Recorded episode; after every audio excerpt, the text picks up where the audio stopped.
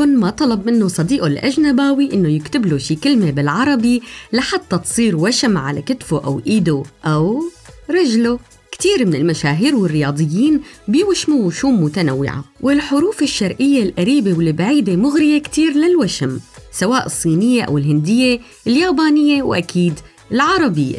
بس الجهل السائد بهي الثقافات بيخلي كتير ناس يستخدموا جوجل ترانسليت وهيك بيكتبوا جمل ما أنزل الله بها من سلطان. فممكن الواحد يكتب جملة بالياباني مفكرها اسمه.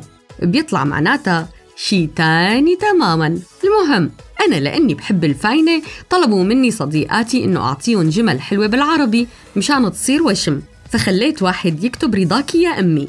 وصديقة بيضة شقرة طويلة خارقة الجمال خليتها تكتب باطل.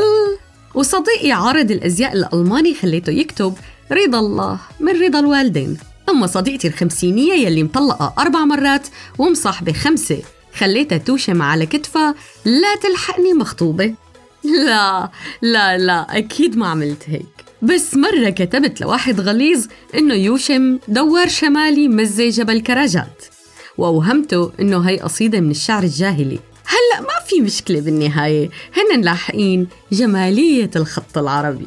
فالخط العربي تغزل فيه كتير من الفنانين مثل بيكاسو. هذا الخط يلي فيه كتير من الحركة والتناغم الجمالي ليتحول للوحة حقيقية.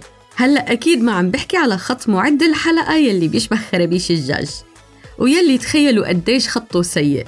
لك عمر سواح خطه حتى على الكمبيوتر سيء. ولا عم بحكي عن خطوط الدكاترة بسوريا يلي بحاجة لمعالج كمبيوتر ليفهم عليه أو صيدلاني من المزة أوتوستراد. على كل حال الحروف العربية جزء مهم من التراث الحي لإلنا. انتشر وتغير مع الثقافات يلي فاتت عليه والحضارات يلي شاركت بزيادة جماله. وما كان الخط العربي بس مرتبط بالخطاطين والآيات القرآنية والزخارف الإسلامية التقليدية بل حتى في فنانين تشكيليين بنوا كل مسيرتهم على الخط. واندمج الفن التشكيلي بالحروف العربية ليطالع أعمال شديدة الجمال. ليصير الحرف العربي منتشر على الساحة الفنية والعالمية. هلأ لنرجع للموضوع بين الوشم والحرف العربي. ما كانت الكتابة على جسم كتير منتشرة أو موجودة حتى من قبل. وكان الوشم عبارة عن أشكال ونقاط وشغلات بسيطة بمنطقة الشرق الأوسط وشمال إفريقيا. عند الأمازيغ. بيعتبروا الوشم من أهم الوسائل يلي بتزين المرأة الأمازيغية. ولما بتبلغ البنت بتقوم الكهانة وهي مرأة بتخضع لطقوس التكريس عن ضريح ولي متخصص وبترسم علامات وخطوط ورموز بمختلف مناطق جسم الصبية وإشارة زائد من أبرز الوشوم عند الأمازيغيات أو حرف تاء واللي هو اختصار لكلمة تامتوت يلي بتعني المرأة الجميلة.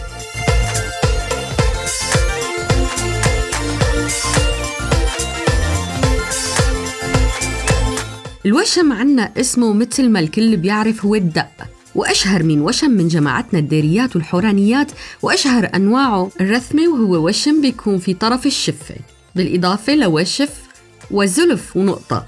أما الحجول فبيندق بأسفل الرجل. بالعراق بموسم الربيع وهو موسم الوشم بياخدوا هالصبايا الزبدة واللبن لعند الدقاقة واللي هو اسمه بيشبه الدقاقة عنا بسوريا أو إلها اسم تاني بالعراق يلي هو أم هرفي وهي يلي بتوشمن. ومنها طلع المثل العراقي دقاقة وتدق لبنتها.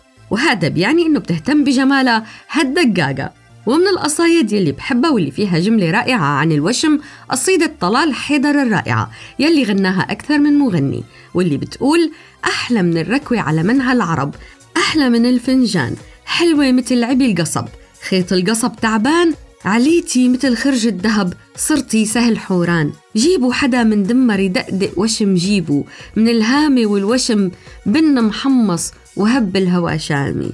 غمازة اللي على الخد مالها اسم والخد قدامي ومكحلة والكحل راسمها رسم. مين اللي برق لامي؟ الحقيقة لما منفكر بالوشم مع الخط العربي ما منتذكر وشوم أبو عنتر أو وشوم الجدات بالبادية السورية. بل منتذكر أنجلينا جولي ووشم العزيمة. ووشم ريانا يلي كاتبة الحرية في المسيح أو تسوي زالدانا يلي كاتبة بلا معنى أريديو ساليها. بس بعدين اعترفت إنه كان بدها تكتب أريد أن أسألها. بس يبدو إنها انحظت بوحدة بتريد الخير. أما زوي كرافيتس فاستعانت بجوجل ترانسليت ووشمت جملة دع الحب القاعدة بدلا من دع الحب يسيطر. حبيبنا كولين فارل كتب كلمة الحرية. وأخيرا وليس آخرا. ليونا لويس يلي وشمت أنا لحبيبي وحبيبي. إلي.